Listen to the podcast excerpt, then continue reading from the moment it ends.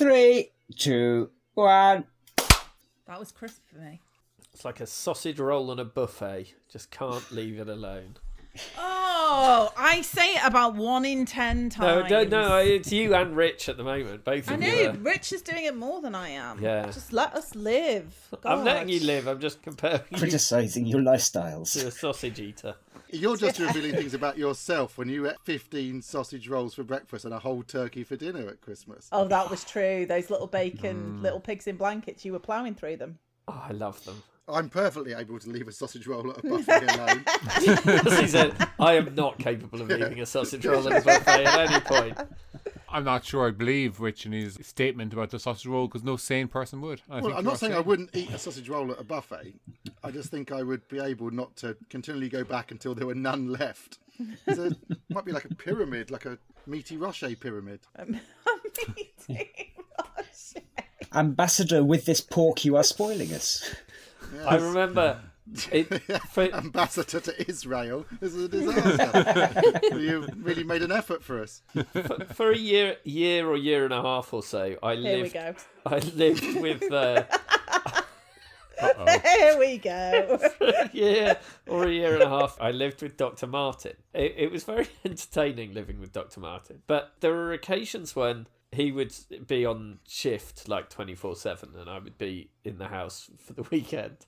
And for some reason, I took to the habit of when he was out for the two days of just buying about 50 sausage rolls and a big pot of mustard and just sitting in the one comfortable chair in the house and watching the television for two days straight, eating these sausage rolls, dipping them straight into the pot of mustard and finishing them the both.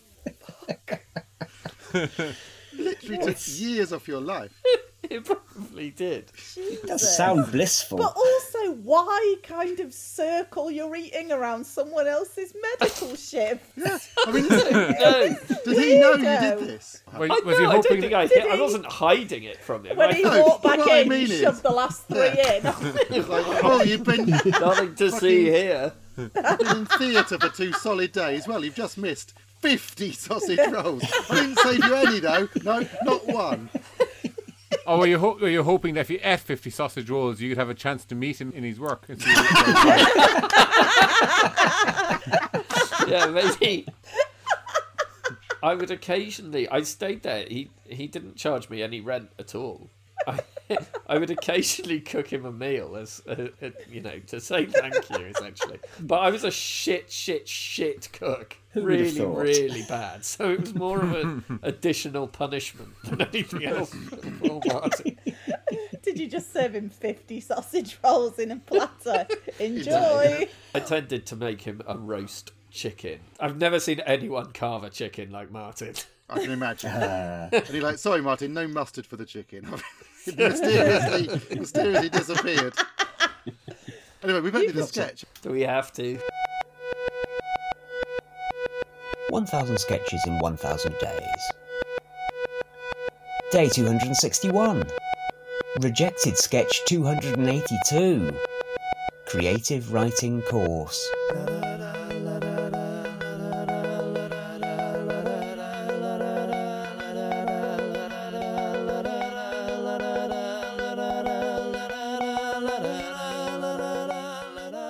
I'll be lecturer.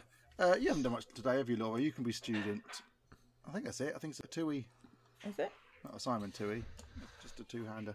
Although everyone can join in with the rest of the class if you want. There's some murmuring to be done. So, Dan, Alistair and Simon, get busy with the I'll murmurs. keep, it, I'll keep an eye out.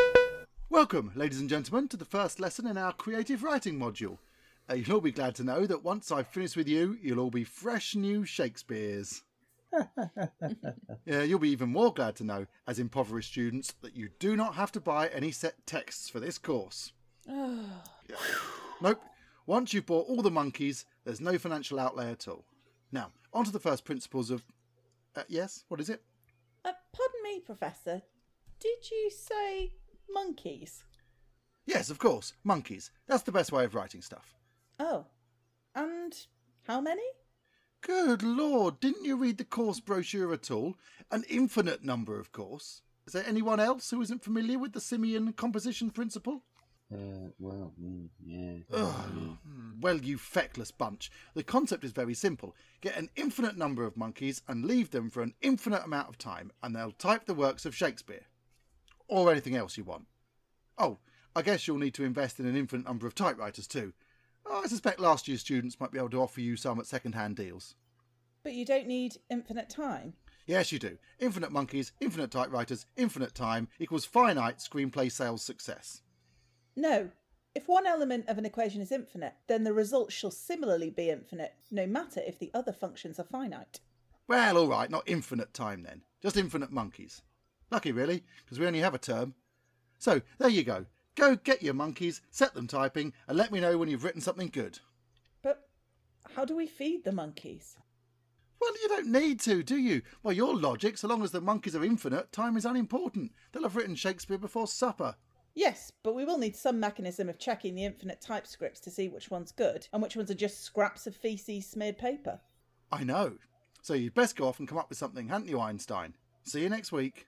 Jesus, if we're going to go to all the trouble of judging between randomly created texts, we might as well write our own. It'll be easier and there'll be fewer fleas. Probably. I'll do that then. Ah, well done, miss. What? That's it. You've passed the course. Yes, that's how you do creative writing. You write stuff down and decide which bits are good. Glad to have been some help. A plus all round. Bye. But wait, Professor, how do we know what to write about? Oh, write about anything. Look around you. What's outside the classroom window? Um, monkeys? Probably, if the delivery is on time. So I could write about this conversation? Yeah, if you like. But if you do that, the ending will be disappointing. Yeah.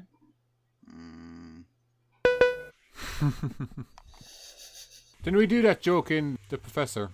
That's why I brought it today because yeah, there's basically two jokes. One is being done in w- one line by the professor, and the other is about a creative writing course, just saying write down stuff and decide which bits are good, which was in a sketch that we did that you wrote, Simon. That's so this right, is a yes. reject, not necessarily because it's no good, although it probably isn't that good, but just because the actual jokes have been taken elsewhere. So there's no Yeah. point to it existing, except for discussion in this fascinating forum. Well, of course. We've already had about 20 minutes of pre chat.